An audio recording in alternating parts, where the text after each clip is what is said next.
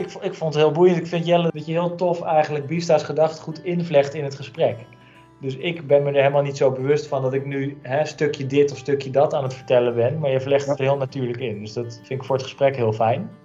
Dankjewel. Ja, je geeft ook echt rijke voorbeelden. En ik, ja, ik vind het ook leuk om te doen. En dat, ik zie daar een taak. En, en daarom wil ik ook iets met dat hele Bista in de praktijk gebeuren omdat het vaak inderdaad met een beetje afstand en een, en een beetje een nerd die wel de praktijk kent, kan je die dingen gaan verweven, weet je wel. Dat is ook gewoon mooi inderdaad.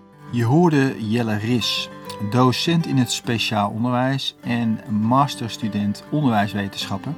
En een van de auteurs van het boek Bista in de praktijk, ofwel wereldgericht onderwijzen.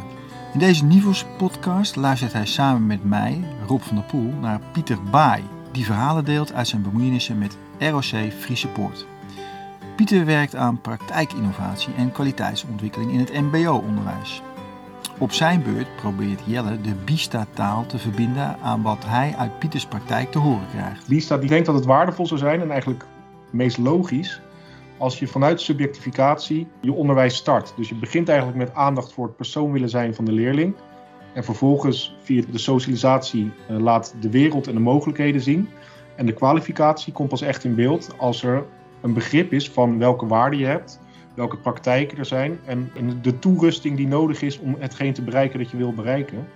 Friese Poort is twee jaar geleden begonnen met het pactoraat Brede Vorming.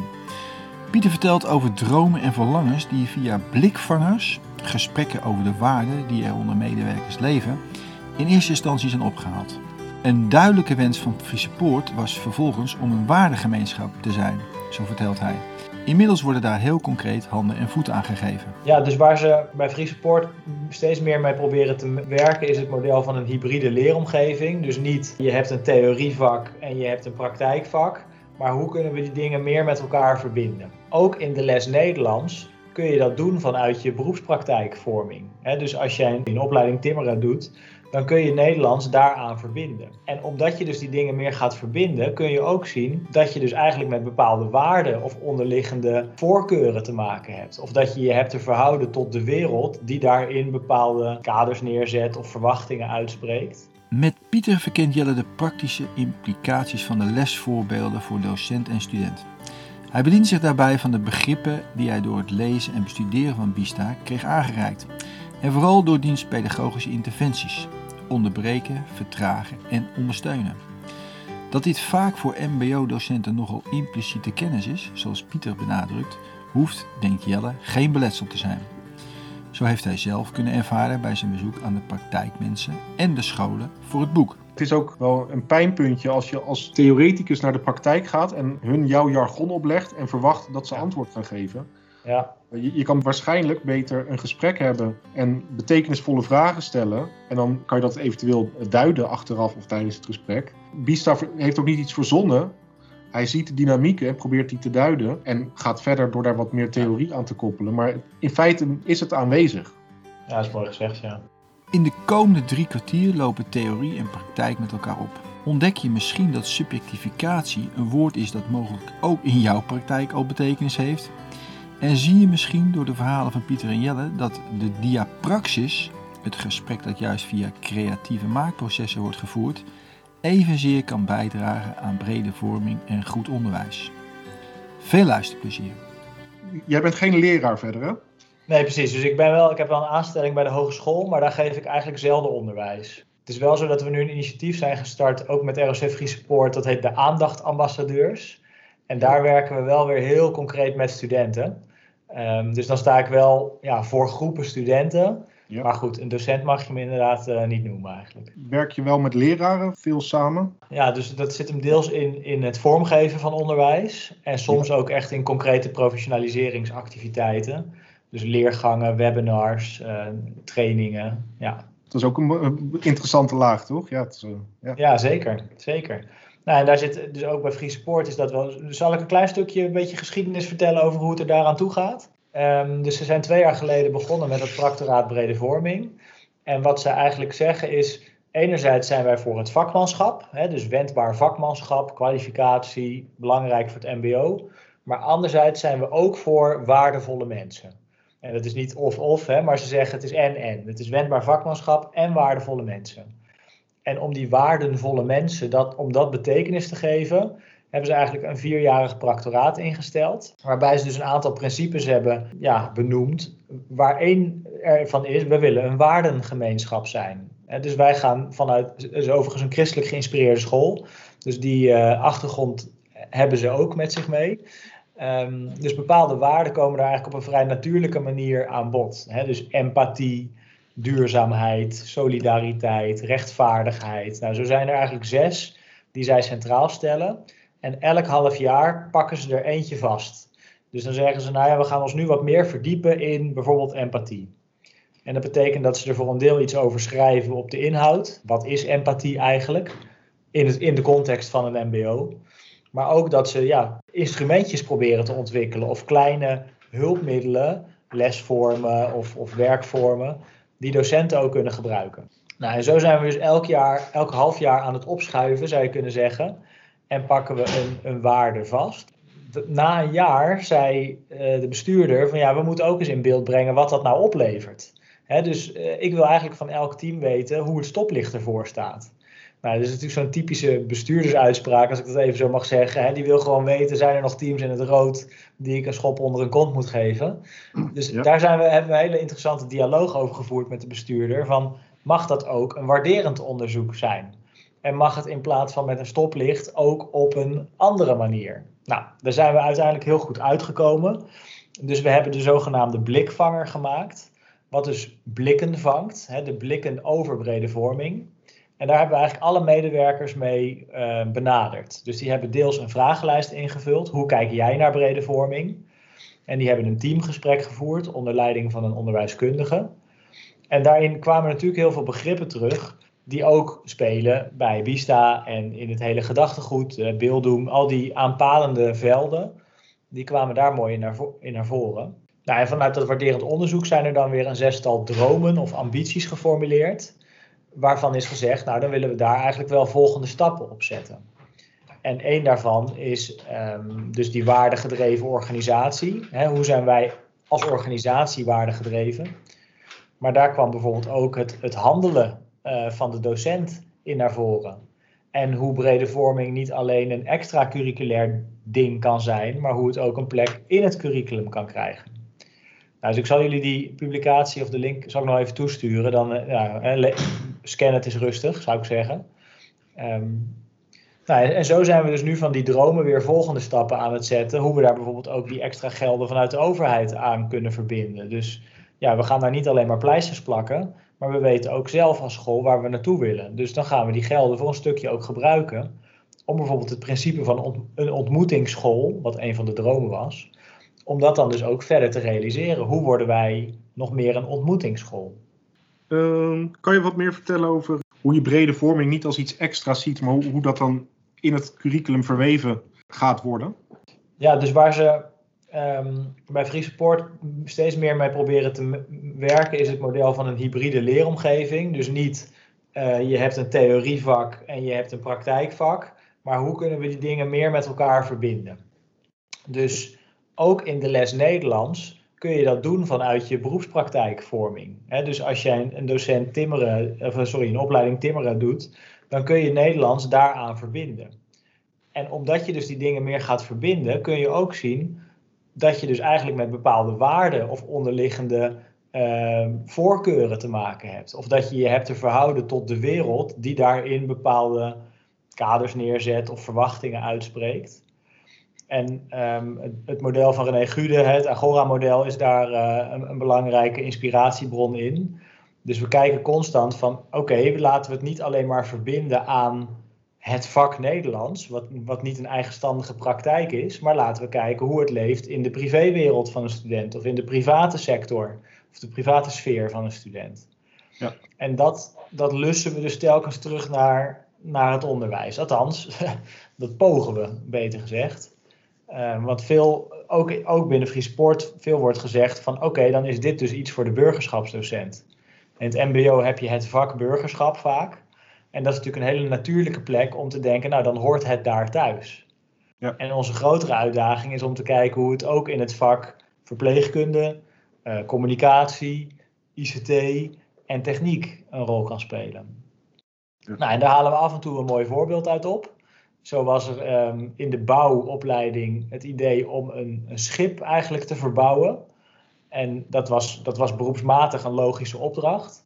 En toen hebben die studenten op een gegeven moment gezegd: maar kunnen we dat schip dan ook nog ergens anders voor gebruiken? Zouden we bijvoorbeeld kankerpatiënten, kinderen, uh, een mooi weekend kunnen bezorgen in dat, met, dat, met die boot? En dan krijgt dat, dat beroepsmatige dus opeens ook een, een sociaal-maatschappelijk uh, karakter. Nou, en zodoende heeft dat ook nog een paar maanden in het Fries Museum gestaan als een soort pronkstuk uh, door studenten gemaakt, waardoor kunst en cultuur ook in beeld kwam. Nou zo, zo zie je dan even het beroep, sociaal-maatschappelijk en uh, kunst en cultuur. Nou ja, dat, dat, dat scoort dan een, uh, een plusje, zeg maar. Hè? Dat, dan ben je heel blij als, als zoiets tot stand komt. Ik heel erg denken als je dat zo vertelt, van, dan hebben we dat vak burgerschap dat loketdenken, dat het zo sterk in, onze, in ons denken en onze samenleving is gecultiveerd. Hè? Waar moet je zijn voor wat? Ja. Eh, maar ook in, in mezelf die houding van, ja, dat is niet voor mij, weet je, dan moet je daar zijn. En dat gaat maar door. De, dus die wereld wordt zo gefragmenteerd, in jezelf ook door zo te, in die wereld te staan. Ja. ja. Dat, dat, steeds, dat dat heel vaak voorop komt te staan in, in, in, en dat het dus daardoor transacties blijven, zeg maar. Ja. In plaats van dat je er een, een, een, creatief, uh, dat je in een creatief proces komt. Want dat is eigenlijk wat je nu als laatste, wat mij betreft, meer beschrijft. Hè? Dat, je, ja. dat, je, dat je doorbeweegt eigenlijk vanuit bepaalde creaties, uh, die wereld er als het ware een soort bij haalt of omgekeerd. Ja. Dat je meer in die wereld staat met wat je aan het maken bent of aan het doen bent. Ja, klopt het ook? Uh, zeg maar wat je nu net vertelde, kan je dat ook vanuit het perspectief aanvliegen dat persoonsvorming of subjectificatie eigenlijk is eigenlijk het tegenovergestelde van socialisatie. Socialisatie is in worden gevoegd uh, in een grotere groep. En uh, subjectificatie gaat over eigen manieren van denken, doen en handelen ontwikkelen. Mm -hmm. En uh, je vertelde al, in die beroepspraktijk, um, daar maken we het rijker. Mhm. En uh, die wordt meer betekenisvol. Is er op een gegeven moment ook een punt dat de praktijk is wat het is, de sociale praktijk, en dat er ruimte ontstaat voor de studenten om eigenlijk daar buiten te treden door op een eigen manier te reageren? Ja, ik vind dit dus altijd wel een spannend stukje, omdat je ergens voel je die spanning tussen socialisatie en subjectificatie. En tegelijkertijd, als het dus allebei doelen zijn, dan zou je ze op een of andere manier ook meer in verbondenheid willen zien met elkaar. En dat is denk ik ook wat we bij Free Sport dan proberen. En dan gaat het ook over jezelf, de ander, de wereld. Ja. En een van de gevleugelde uitspraken van de Practor is: het onderwijs is niet de, de voorbereiding op de samenleving. We, zitten, we moeten onszelf uit de wachtkamer van de samenleving halen. Wij zijn de samenleving. dus wij, wij kunnen ook vormgeven aan de samenleving. Dus het is niet in die zin of-of. Het, het zou echt zo mooi en-en kunnen zijn. En je ziet wel natuurlijk een kant op, of ja, kantelpunt weet ik niet, maar uh, je moet ook wat kennis opdoen om je ergens toe te kunnen verhouden. Hè? Dat, dat, vind ik altijd zelf een spannend stukje ook, die rol van kennis. Ja. Veel onderzoek gedaan naar 21e eeuwse vaardigheden. Nou, daar is dat natuurlijk bij uitstek de kritiek op. Hè? Dat het over losse, losgezongen dingen gaat. Um, maar juist die verhouding tot jezelf en de ander, of jezelf en de wereld. Ja, het is en-en, hè? Eigenlijk moet ik, ik moet nu ook denken aan wat Rob aan het begin van het gesprek zei, dat over die mevrouw van de metaalschool, dat, dat zij door systemen moet om ergens nieuws uit te komen. Mhm. Dus je hebt inderdaad wel degelijk uh, de socialisatie nodig, zowel qua kennis als qua orders die al bestaan, ja. om überhaupt, hè, niks wordt vanuit niets geboren. Ja, precies. Ah, ik vind dat dat ergens ook wel met die, met die waardegedrevenheid te maken heeft. Dat, je, je bouwt inderdaad voort op een bepaalde historie, dus daar heb je je ook toe te verhouden. En kan je, zou je dan ook kunnen zeggen dat inderdaad dat, uh, dat initiatief van we, we, willen dit schip ook een uh, betekenisvol doel geven, hoe, hoe is dat ontstaan? Ja, dan zou ik dus even, dat zou, Koen kan daar nog veel meer en veel beter over vertellen dan ik, dus ik weet het, het fijne daar niet van. Um, volgens mij is het verhaal dus dat de studenten die stap gezet hebben. Hè? Dus dat ze vanuit het beroepsmatige eigenlijk ja, zochten naar een andere toepassing of naar een andere betekenis van waar ze mee bezig waren. Maar goed, dat kan ook een iets wat geromantiseerd beeld zijn. Eh, dus dat, dat, daar hoef ik mijn hand niet voor het vuur, vuur te steken. Dus dat zou ik nog eens bij Koen kunnen navragen. Maar feit is dat die, dat die leren, studenten of die leerlingen daar wel heel erg aan verbonden zijn ge- ge- geraakt. Ja, Ja. En, en, dat, en dat, Ze, waren er echt eigenaar ook van. ja, het, ga, het gaat erom dat er ruimte is. ja, Dus, Ja, en, en, en dat, er, dat er ruimte open wordt gehouden ja, die, die nog niet ingevuld is. ja, Ja, dat is Ja. mooi, ja. denk Ja. ik ook. precies. Precies, en die je dus met elkaar kan gaan invullen. Dus dat is ook, in het MBO bestaat er dan een, een keuzedeel persoonlijk profileren. En dan mag je uit je hoofd 680 uur besteden aan persoonlijk profileren. Nou, de connotatie daarvan vind ik heel erg. Want het klinkt alsof je jezelf enorm moet gaan eh, hè, op een soort eh, sokkel gaan zetten van kijk mij eens goed zijn.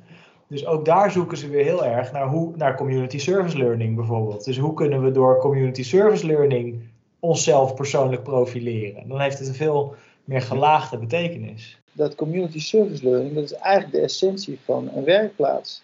Het aan elkaars opgaven werken Ja, binnen die community.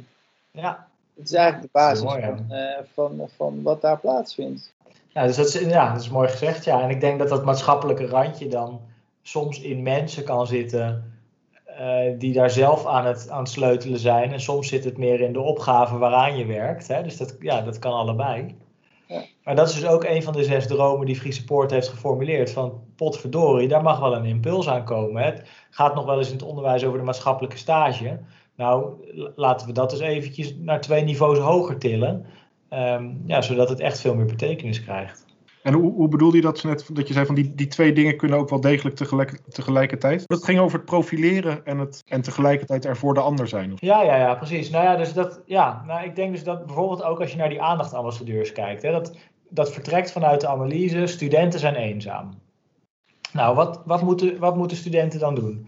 Dan zou je natuurlijk kunnen zeggen, je gaat om aandacht vragen. Dus je zegt tegen de docenten, geef mij eens wat meer aandacht. Dat zou natuurlijk een vrij consumentachtige houding zijn, maar goed, hij is niet ondenkbaar in deze tijd. Dus dat zou zomaar de reactie kunnen zijn. Ja. Maar het idee van de aandachtambassadeurs is eigenlijk dat iedereen een aandachtambassadeur kan zijn. Want als jij dus een beetje aandacht geeft, dat voelt ontzettend goed. Dus Ja. er zit meteen een soort wederkerig principe in. Als ik mijn oma vanavond bel, dan is zij daar hopelijk content mee. Maar het voelt voor mij ook fijn. Ja. Ja, en dat zit hem natuurlijk ook in community service learning. Je draagt iets bij aan een groter doel of aan de wereld of aan een ander. Maar dat is ook hè, fulfilling voor jezelf. Ik, ik moet aan, eh aan Marieux denken. Over ja, jezelf in de wereld plaatsen, maar niet in het centrum. Ja, Je, ben- je bent onderdeel van een netwerk. En alleen door dat netwerk kan je handelen. ja, En als je jezelf in het centrum plaatst, dan, dan, dan hou je het uit balans, zeg maar. Ja. ja, ja, Ja. mooi ja. Ja, Ik denk Ja, het verhaal wat jij net over dat schip, eh, schip hè, was het, hè? ja, wat ze hadden gemaakt. Er kwam ook het verhaal wat ze bij de HEF in Rotterdam, Rotterdam-Zuid, dus een, eh, een, eh, een school waar ze opleiden voor, eh, nou ja, ook voor veel ambachts, ambachtsmensen. En daar hadden ze, die school die, die, stond er echt niet goed voor in 2011, zeg maar, met, in die wijk, in de context waar ze ook opereerden. En daar zijn op een gegeven moment een aantal mensen gekomen die, die die school weer eh, als het ware in die wereld hebben gezet. Als ik het even heel, heel kort door de bocht zeg. Maar die zijn toen ook, die hebben ook iets dergelijks gemaakt. Die hebben een soort schip gemaakt. Wat ze uiteindelijk, dat kreeg een plek in de, in de, in de, in de, wat is het, de, de gezamenlijke ruimte. Waar ze dus al die leerlingen aan, of heel veel leerlingen aan bijgedragen hebben. En ook een aantal andere, andere schepen ook.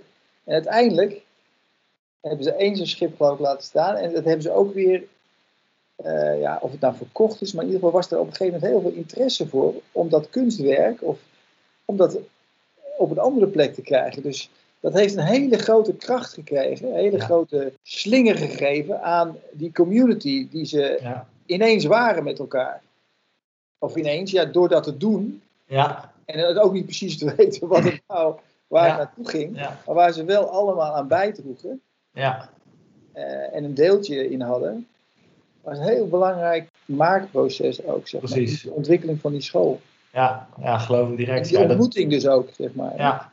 ja, dus dat is een van de andere onderliggende principes die we proberen te hanteren. Die- Die zegt eigenlijk van dialoog naar diapraxis. Dus er is natuurlijk heel veel gesprek in de wereld.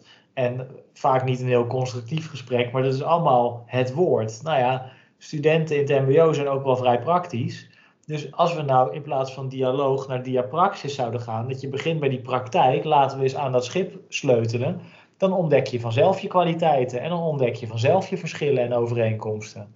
En daar ga je het dan vervolgens wel weer over hebben. Dus natuurlijk is dialoog wel een onderdeel. Maar het is, het is eigenlijk te vaak het startpunt. Hè? Dus nou, het Dus- begint met maken. Dus de diapraxis is eigenlijk eh, een ander woord voor de hybride leeromgeving dan toch ook? Ja, in zekere zin wel, ja. Dus dat het zet eigenlijk inderdaad de boel even op zijn kant. Zo van begin nou niet bij de theorie en de uitleg, maar begin bij, ja, bij de praktijk. En bij het, bij het handelen. Hè. De, de praxis is natuurlijk ook nog een, een betekenisvol woord waar de deugden ook in terugkomen. Ja, ja. Ja, dat is natuurlijk wel een ander startpunt. Laat Bista daar zich daar ook wel eens over uit, over, over wat we nu eh, aanraken. Over die, Eh, ja, praxis dat betrekt hij meer op eh, de virtuositeit van, van leraar, dus onderwijspedagogische wenselijke oordelen vellen. Eh, maar hij is ja, aanhanger, dat is een, niet een juist woord, maar hij is geïnspireerd door Dewey. En Dewey zegt ook, ehm, samen doen is samen leren, is samen telkens opnieuw ja, erachter komen of dingen werken of niet. Dus ik hoor wel heel erg Dewey's leertheorie hierin. En in die zin, wat ik daar zelf heel mooi aan vind, is dat dingen als evidence-based practices, dingen die bewezen zijn en vervolgens zouden werken, eh, daar eh, gelooft hij niet in. Hij gelooft erin dat je als je iets doet, dat is de transactionele handelings- of kennistheorie, door zelf iets te doen, weet je of iets werkt of niet. En eh, dan laat je eventjes het wat al bewezen is of zo buiten schot. Want als je zelf aan de slag gaat, dan ga je ook eh, ja, veel meer ervaar, ervaringsleer, toch? Ja. En dan zit hij ook veel meer aan het embodied learning va- vast. Ja. Embodied knowledge. eh, Ja. Het belichamen, het bewonen. Het, eh, En hij koppelt er ook direct democratie aan. En dat is weer wat Pieter net zegt. Hè, je komt de verschillen en overeenkomsten vanzelf tegen. En daar is later dan weer ruimte voor om, dat, eh, om daarop in te spelen. Ja. Dus dat is hartstikke mooi. Ja. Zo, zo mooi ook dat ik eh, door, door dit nu zo een beetje te zien. En, en moet ik ook denken aan Marcel van Herpen, die eh, lang een collega van mij geweest is. Tot eh, 2017. Die zei al in heel vroeg stadium dat ik bij Nibos was. En op een of andere manier voelde ik wat hij bedoelde, maar ik kon het nog niet zo goed in, in theorie of wat dan ook zien. Zei hij altijd van, jongens, we hebben iets vast te pakken met elkaar. Dan, hè, dus als je samen iets vastpakt, we moeten gewoon iets gaan doen samen. Dan Ja. leer je elkaar kennen, leer, dan, dan, dan kan er iets Ja. gebeuren. Nou, wat ik er mooi aan vind is dat het daarmee, of ja, misschien dat het traditioneel een beetje de simpele zielen eh, benadering eh, leek. Hè? Zo van, oh je kan niet goed praten. Nou, dan ga je, oh, jij bent, oh je laat liever je handjes wapperen. Ja. Maar nu krijgt het eigenlijk veel meer betekenis waarom dat ook op een andere laag werkt eigenlijk. Hè? Ja. Nou, en dat, dat geldt voor universitaire opleidingen ook. Dat- Daar wordt ook gewoon natuurlijk hartstikke veel samengewerkt. Eh, in ieder geval meer dan vroeger, denk ik. Ja. Ja. Dus het hoeft niet alleen om handen te gaan. Het kan ook samen aan onderzoek bouwen zijn, toch? Dat is Ja. hele mythisch onderzoek natuurlijk. Ja. Hey, en ehm, we kwamen bij die hybride leeromgevingen als eh, voorbeeld van eh, wat de studenten ervan meekrijgen. Je hebt verteld over die zes kernwaarden en, en zes dromen.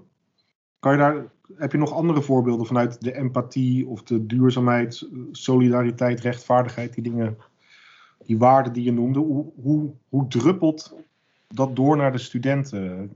Kan je daar iets over vertellen? Ja, dus een heel concreet voorbeeld was het zogenaamde empathieavontuur.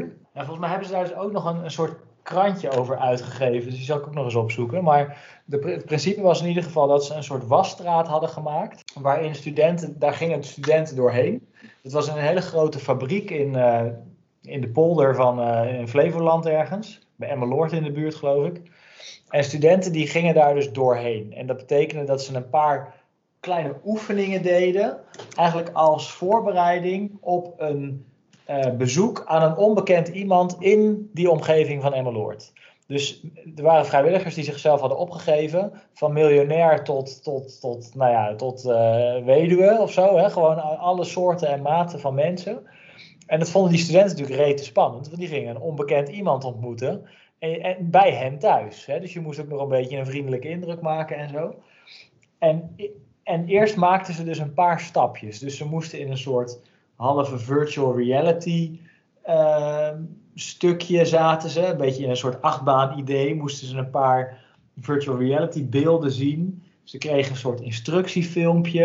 Er werd nog een klein rollenspel met hen gedaan, want ze zouden op reis gaan. En ze moesten dus hun koffer inpakken met bepaalde dingen. Nou, het zat heel goed in, of heel goed in elkaar. Vervolgens werden ze dus weggestuurd naar zo'n locatie en hadden ze nog een soort debriefing weer in de fabriek, waar ze iets moesten vertellen over hoe het voor hen was. Ja. Nou, en dat was natuurlijk A, rete spannend voor die studenten, maar dat leerden ze dus ook iets, deels over een ander, hè, over een, een type mens die ze misschien niet dagelijks tegenkomen. Maar natuurlijk ook weer iets over zichzelf. Hè? Waar voel ik me zo lang bij? Waar liggen mijn kwaliteiten, interesses? Um, dus dat was eigenlijk een vrij praktische manier om dat begrip empathie dan ja, handen en voeten te geven. En er zijn honderden studenten hebben daaraan deelgenomen toen. Ik ben heel benieuwd naar die verhalen van die studenten. Ja. Want uh, subjectificatie in zijn puurste vorm, zeg maar, dat is als, de, als jij de wereld een beroep op jou laat doen. Dus dan door wat je tegenkomt in de wereld, leer je eigenlijk, dit heb ik te leren. Dus ik ben, ik ben heel benieuwd inderdaad of, of het iets in gang heeft gezet bij, bij een deel van die studenten. Dat hun zeg maar voorgoed uh, heeft veranderd, zeg maar. Omdat ze ja, gewoon een stap naar het onbekende hebben gemaakt. En dat onbekende een deel kan worden van je leven, zeg maar. Ja, je zou ze dus inderdaad ook een half jaar later nog eens willen spreken hè, over wat het nou Ja. heeft gedaan. Recenter hebben we met studenten uit Urk, die hebben we studenten uit Rotterdam laten ontmoeten. Dus dat was ook weer zo'n zo'n interventie om eens te kijken, als je nou de, de boel een beetje opschudt, maar daar vervolgens wel constructief mee aan de slag gaat vanuit de diapraxis, dus ze, samen een, een opgave geven, wat gebeurt er dan? Nou, die studenten kwamen natuurlijk ook super zenuwachtig binnen, want dan had je natuurlijk van die, van die ja, stoere, eh, deels islamitische eh, Rotterdammers. En je had dan die Urkers, die natuurlijk ook niet per se op hun mondje gevallen zijn, eh, maar toch ook wel heel anders. Hè? Dus, dus godsdienst anders, maar ook wel seksuele voorkeur, wat natuurlijk op allerlei manieren kronkelde. Eh, ja, dat waren hele bijzondere ontmoetingen in het kader van diversiteit en inclusie. Ja. Ehm, nou, daar kijken die studenten dus ook goed op terug. En eh, als je het in, in Biciaanse termen zou, zou duiden, zeg je, de- je maakt een onderbreking eh, maak je mogelijk.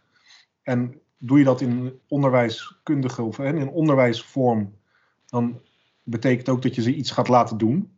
Mhm. Dan zit je dus inderdaad in, in die vertraging. En dat is iets wat je eh, didactisch vorm kunt geven. En je hoopt eh, dat ze gemotiveerd raken. Kan je, kan je bijvoorbeeld over die Urk Rotterdam ontmoetingen eh, nog iets vertellen over hè, wat voor vormen er dan waren dat die studenten zeg maar ook ergens doorheen konden worstelen? Nou, ja, dus er was een externe noodzaak, zeg maar. Dus er er was Ja. een, een opdrachtgever die kwam een casus inbrengen waar zij echt mee zat. Eh, dat was overigens een kunstenaar. Die wilde iets doen aan de beeldvorming van water. Dus hoe water. Het is grappig dat het weer terugkomt op het begin van ons gesprek. Ja. Maar zij wilde een voorstelling maken die jongeren zou prikkelen op tering. Dat water dat, dat komt eraan, zeg maar. Hè? Dus over 50 jaar staat een deel van dit land onder water. Ja. En daar moesten die studenten gewoon mee aan de gang. En die moesten gewoon met voorstellen komen, pitchend en wel, waarbij die groepen dus door elkaar zaten. Dus de, de Urkers en de Rotterdammers.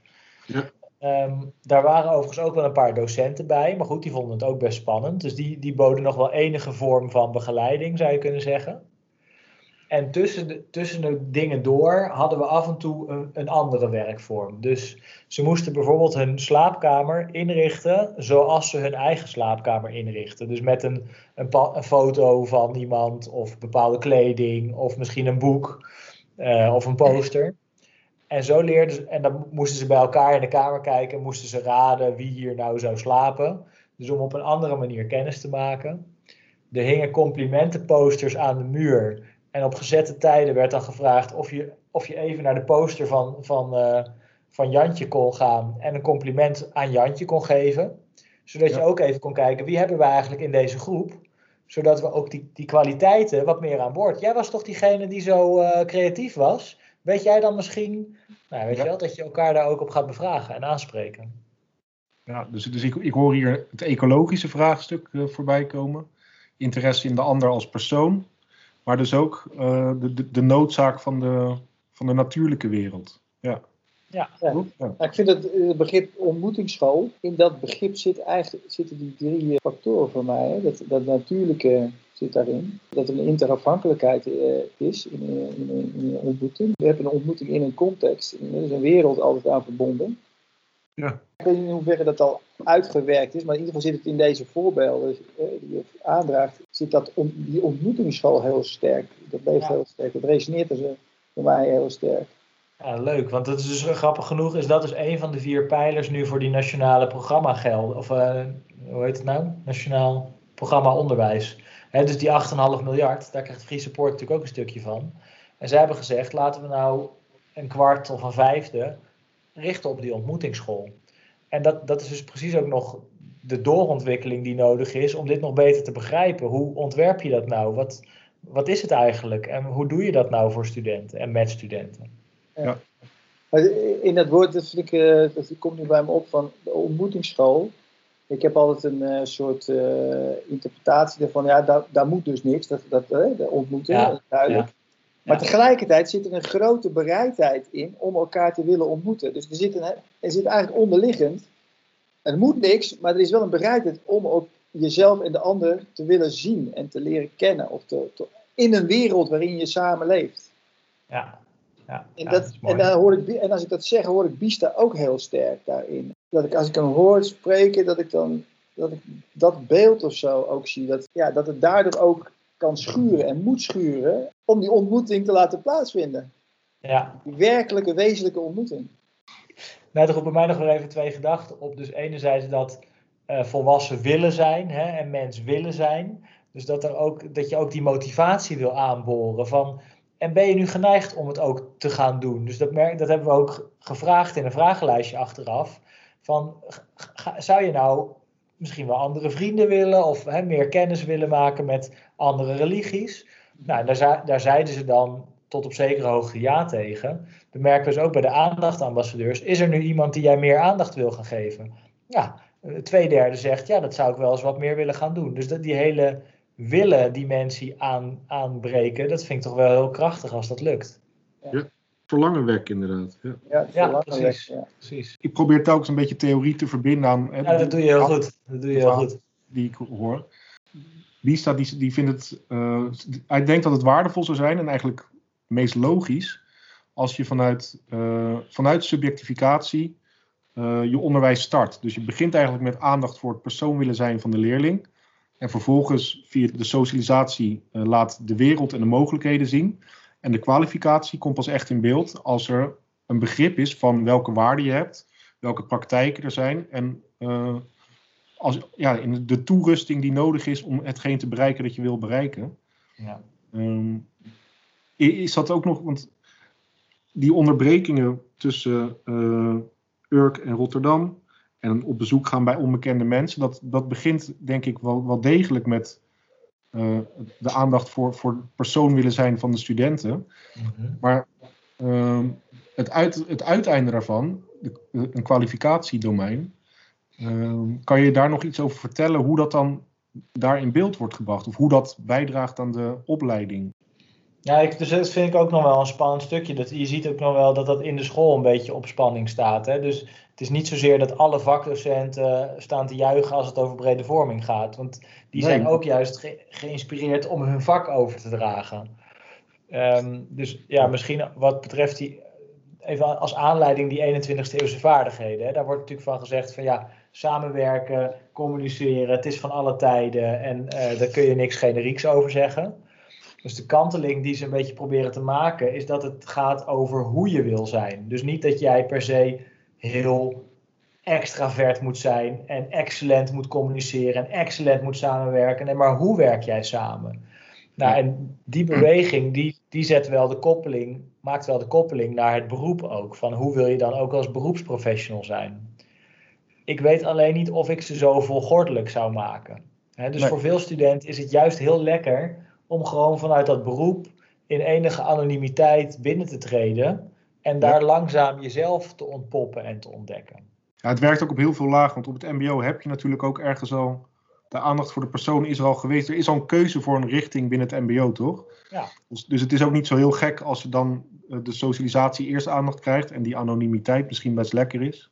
Ja, Uh, dat Ja. is ook helemaal niet gek. En het werkt natuurlijk ook op heel veel lagen. Je kan het nooit eenduidig stellen of zo. Hè. Dat is, als provocatief iets, hè, dus zeg even die flipping maken die Bista dan zegt.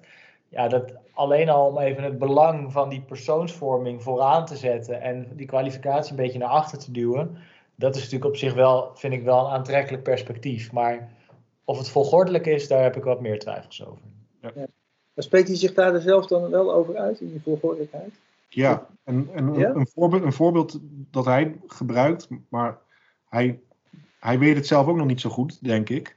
Ehm, hij vindt het makkelijk om dan te komen met schooltuinen. Dat, dat als je een, een kind met een plantje aan het werk gaat, dat je hoopt dat dat kind zich gaat afvragen: wat vraagt deze plant eigenlijk van mij? En dat dat kind op die manier geboeid wordt door hetgeen eh, hem aangeboden wordt. En vervolgens gaat leren over: goh, wat voor plant is dit dan en wat voor planten zijn er nog meer? Dan kom je in een praktijk eh, terecht. En dan uiteindelijk ehm, kennis opdoet over hè, hoe kan ik het best voor deze plant zorgen. En dan heb je het inderdaad enigszins over een vol- volgordelijkheid. Ja. Wat dat betreft, die dingen overlappen, die, die drie dimensies van onderwijs. Dus je, er bestaat niet zoiets als puur subjectiverend onderwijs of puur zo. Dus dat het speelt altijd alle drie een rol. Dus wat dat betreft eh, kan, je, kan je het ook niet helemaal volgordelijk maken. Dat is ook eh, dat menselijke ordingsdrang, ordeningsdrang. Ja, precies, ja. Re- rechtvaardigheid, dat was ook een van die waarden. Is, weet je, heb je daar nog een, een, een verhaal dat aan gekoppeld, eh, dat aan gekoppeld zit? Eh, rechtvaardigheid. Nou, dat zou ik nu niet zo één direct weten. Want het interessante is dus dat we eh, eigenlijk ook met Bart van Rosmalen en Anouk Saleming overigens, eh, hebben we daar ook het initiatief Morris Leren opgepakt. Dat doen we ook met Henk Steenhuis, die eh, journalist is bij Trouw Oh ja. en verschillende boeken heeft geschreven natuurlijk. Ehm, en dat Morris Leren, dat gaat, nou ja, is natuurlijk wel een leuke titel vind ik zelf, omdat het, Ja. ja, dat ook een beetje zo'n provocatief iets zit erin, maar dat gaat dus ook weer over die deugden. Ja. En daar hebben we nu één sessie gedaan met studenten om eigenlijk hun betekenis te geven aan zo'n begrip als rechtvaardigheid of solidariteit. En vervolgens heeft Anouk daar een soort van ik-monoloog van twee studenten gemaakt. Overigens, een van hen ook weer uit Urk, toevalligerwijs. En die ik-monoloog hebben we dan weer laten filmen of laten spelen door een acteur. En de- Oh, in het kader van maken weer. En dat hebben we dan weer aan die studenten laten zien. Wat dus deels ook weer onderwijsmateriaal is. Maar ook een soort ja, overval was voor die studenten. Die zich zo geraakt en, en gekend voelden. eh, Ja. Omdat dat over hen, door hen, in hen was herkend en, en voor hen was gemaakt. Ehm, dus dat, dat gaf ook weer veel betekenis aan die begrippen.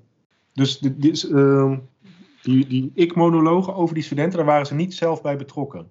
Nou ja, ze waren er dus drie uur, hebben ze over zichzelf verteld en hebben ze, hebben ze werkvormen gedaan. En daarmee hebben ze veel van zichzelf laten zien. Ja, ja, ja. En dat heeft dan een kunstenaar, woordkunstenaar, weer gebruikt om daar een ik-monoloog over te schrijven. Dat is teruggespeeld, zeg maar. En dat is weer teruggespeeld. Ja, en opgenomen. Ja, en dan zien ze, wow, Ja, wat cool man. Ja was echt heel gaaf. Ja, ga je dus heel erg de, de rijkheid van, eh, van pluriformiteit, toch? De, de rijkheid van de ander, inderdaad. Ja. en die gingen dan, in dit geval gingen ze over solidariteit, die, eh, die themamiddag. Ja. Maar eigenlijk is de doelstelling dus om ook voor die andere waarden, deugden, eh, ja, eenzelfde soort tritsje te maken. Dus via Ja. creatieve werkvormen met studenten in gesprek, daar iets van maken, dat weer teruggeven als onderwijsmateriaal. Ja, En wat gaaf dat Henk Steenhuis daar ook weer, eh dat is niet, niet voor niks natuurlijk, want die zat met René Gudde en het Agora eh Ja. gedachtegoed heeft hij geschreven, een series Ja. gemaakt. ja, En die zit dus ook nu een beetje in het onderwijs. eh, ja precies. Dus dat is helemaal niet zijn, zijn kern natuurlijk, maar dat, Nee. doet hij wel, dat doet hij nu wel. Ehm, ja, dat is heel gaaf om mee samen te werken. Dus hij heeft ook weer een artikel geschreven op basis van diezelfde bijeenkomst, die hij dan weer gaat voorleggen aan de Denker des Vaderlands. Dus zo zijn er wel eh, hele mooie lijntjes. Hoe, hoe spelen die deugden? Die heb, die je al een paar keer genoemd. Ehm, dat is eigenlijk ook wel een heel mooi aanknopingspunt. In die zin, eh, onderwijs bevindt zich in het domein van het veranderlijke.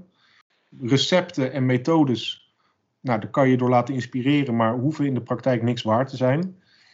Eh, waar het wel om gaat, is handelingskennis. En dat kan, zo, dat kan zowel zijn die, eh, die praxis, zoals Aristoteles het omschrijft, is de, praxis, de praxisvraag is: wat heb ik hier te doen? de andere vraag, de maakvraag, is hoe ga ik iets maken, zeg maar. Dus het zijn een soort twee verschillende thema's die eigenlijk uh, dus niet tot de, eeuwige en de noodzakelijke kennis behoren, maar uh, een uitvoerend beroep, leraarschap als kunstenaar, hoe je dan kan laten leiden, zeg maar, door oordelen in het moment. En dat, die ja. zijn eigenlijk niet voor te schrijven. Dus ja. spelen de deugden ook op zo'n manier een rol in, in jouw tak van sport? Nou, dat is een mooie vraag, denk ik. Ik zou zeggen dat ik die vraag niet zou kunnen beantwoorden. Dus ik, ik weet het eigenlijk niet. Ik denk dat die impliciet er heel erg in doorspeelt.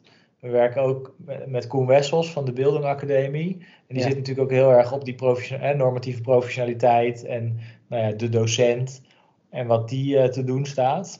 Dus ja. we proberen nu ook met hem in een soort praktijkonderzoek binnen Friese Poort naar de docent te kijken. Ja. Wat, die, wat die doet en laat, zal ik maar zeggen. Ja, ja. Um, en, en daar zou dit denk ik wel een mooie plek kunnen krijgen. Maar dat onderzoek is nog niet zo ver gevorderd. Het is wel best wel een afstand, dat vind ik überhaupt met Vista, maar het is gewoon best wel een afstand om voor zo'n docent uit het MBO daar gevoel voor te krijgen. Ja. ja dus het is nogal impliciete kennis, vrees ik. Ja. Dat is, ja. ook, niet, dat is ook niet erg of zo, hè? Um, wij praten hier gewoon redelijk makkelijk over de inhoud gekoppeld aan de praktijk. Mm -hmm. Maar het is ook wel een, een pijnpuntje als je als theoreticus naar de praktijk gaat en hun jouw jargon oplegt en verwacht dat ze ja. antwoord gaan geven. Ja. Je, je kan be waarschijnlijk beter een gesprek hebben en betekenisvolle vragen stellen. En dan kan je dat eventueel duiden achteraf of tijdens het gesprek. Maar dat het uh, impliciete kennis is, is helemaal niet gek. Want ja.